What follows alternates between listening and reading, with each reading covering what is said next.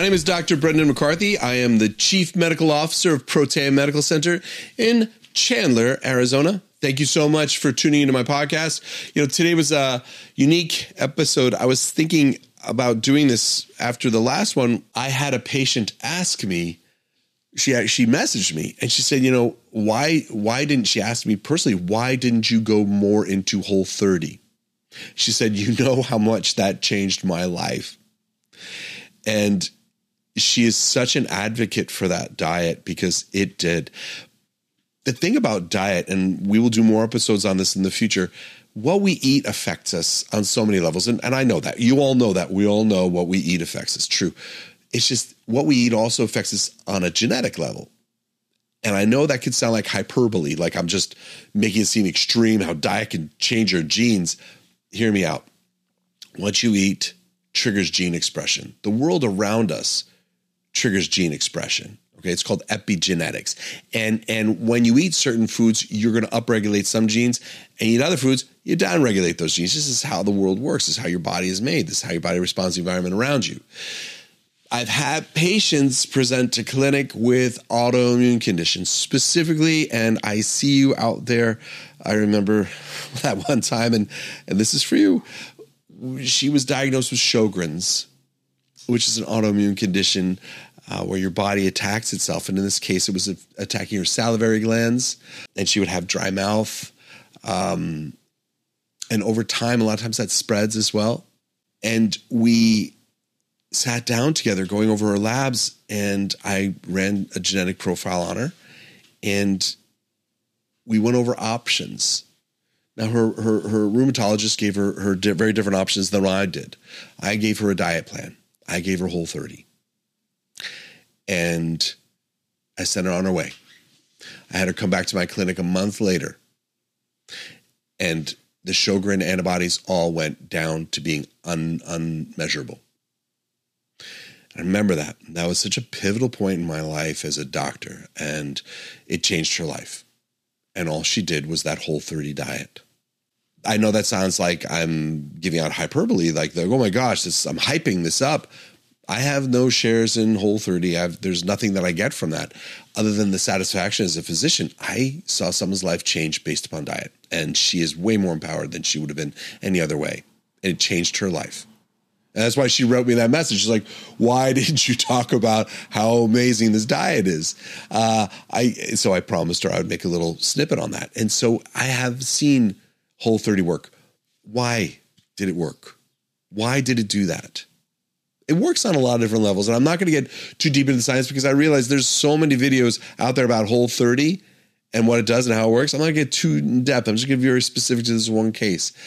This patient had a genetic predisposition towards autoimmunity. That genetic predisposition to autoimmunity was flared by her diet. When she would eat fast food, uh, you know, uh, basically it was gluten for her at the end day, it's gluten. And I'm careful right now because I don't want you to think just a gluten free diet is going to cure everything. It does not. There have been times where I thought, oh, just take gluten out of the diet, it'll be better. It wasn't. It was something else. It was a it was egg whites. There was a case where I had a patient was egg whites was the problem with him. So let's just go back to this whole gluten thing. Gluten was the upregulator for her. But it's more than just that. That diet, that was a very refined diet, compromised her intestinal tract health. She wasn't eating enough food rich in micronutrients. She was eating a lot of processed foods. Blood sugar was bouncing around all over the place. Just was, it's not, it doesn't just mean you're eating gluten and your gene gets turned on.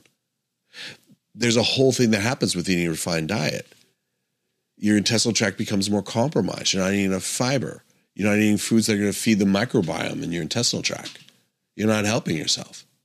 So when you do a diet like Whole 30, it's not just eliminating allergens out of your diet, it's pushing you in towards eating a more vegetable driven diet with healthy protein choices, which is truly the best diet you could ever recommend to a patient.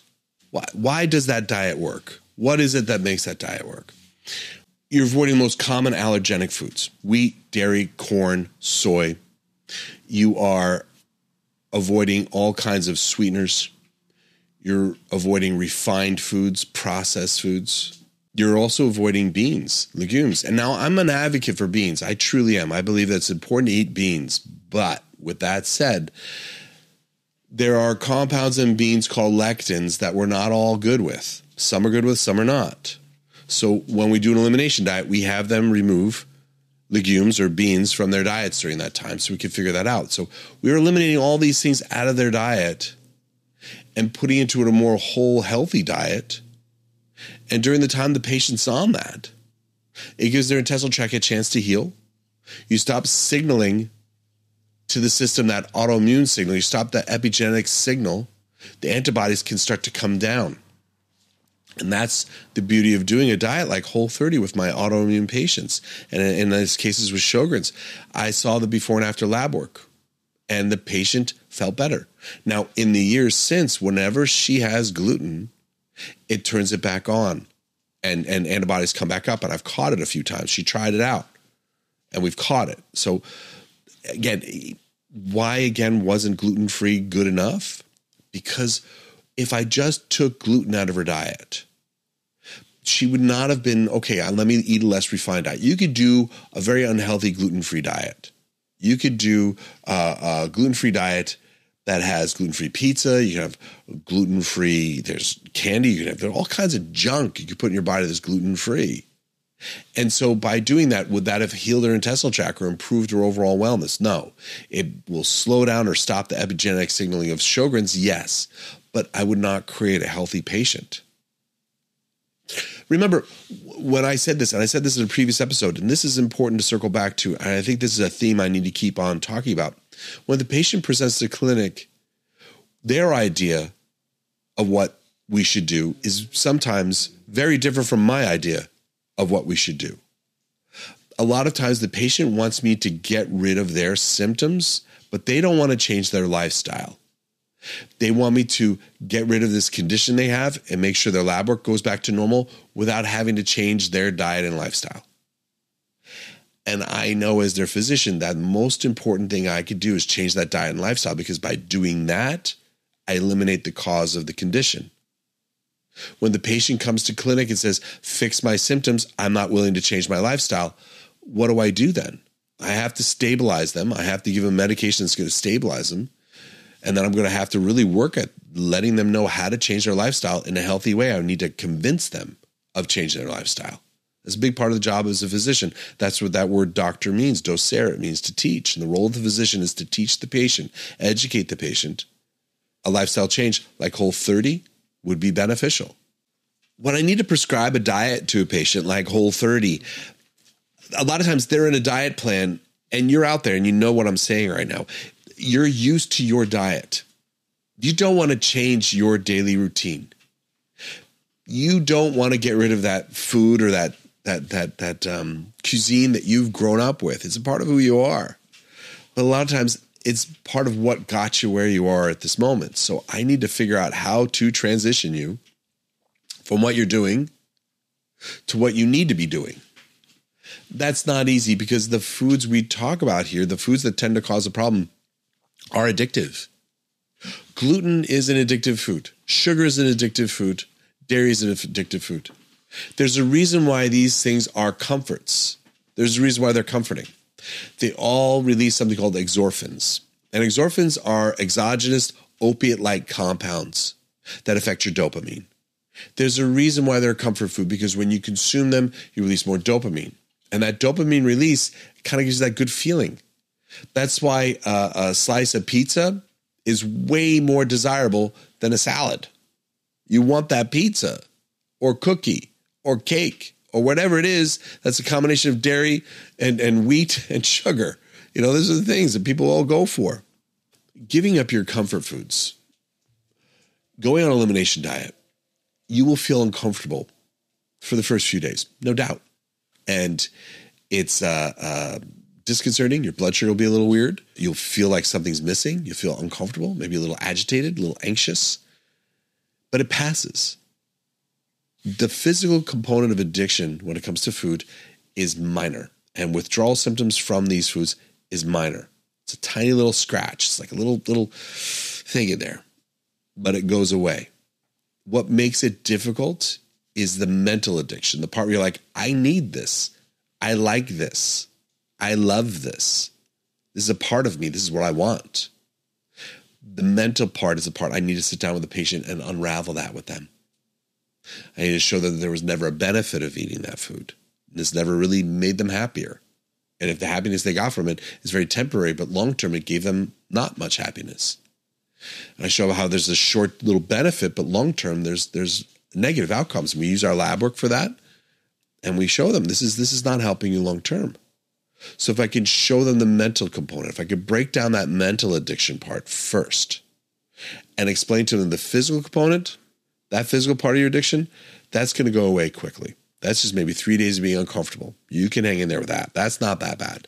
It's the mental part that makes it almost undoable. The mental addiction part makes it difficult.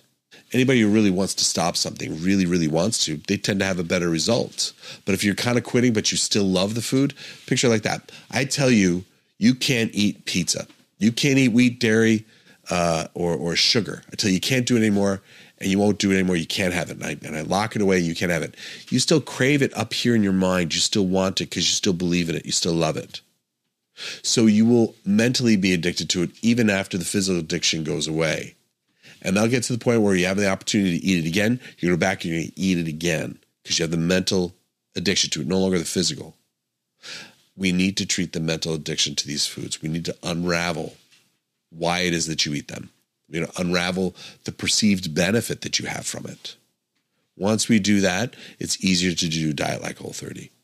I have a patient that presents to clinic and upon assessing their diet, it looks like it's not the best diet they're consuming. It's not a lot, a lot of fruits and vegetables. There's not a lot of really um, good options in there when it comes to healthy fiber sources or they're not eating on the regular. They're not eating three meals a day or even two meals a day. They're just eating all day long, snacking and, and grazing on chips. And, and that happens.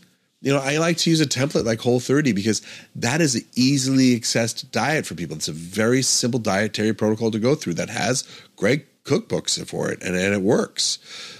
Even if my patient will only eat one meal a day, a Whole 30 one meal a day, I'm fine with that in the beginning because I know that by them doing that, they'll see an improvement in their overall health.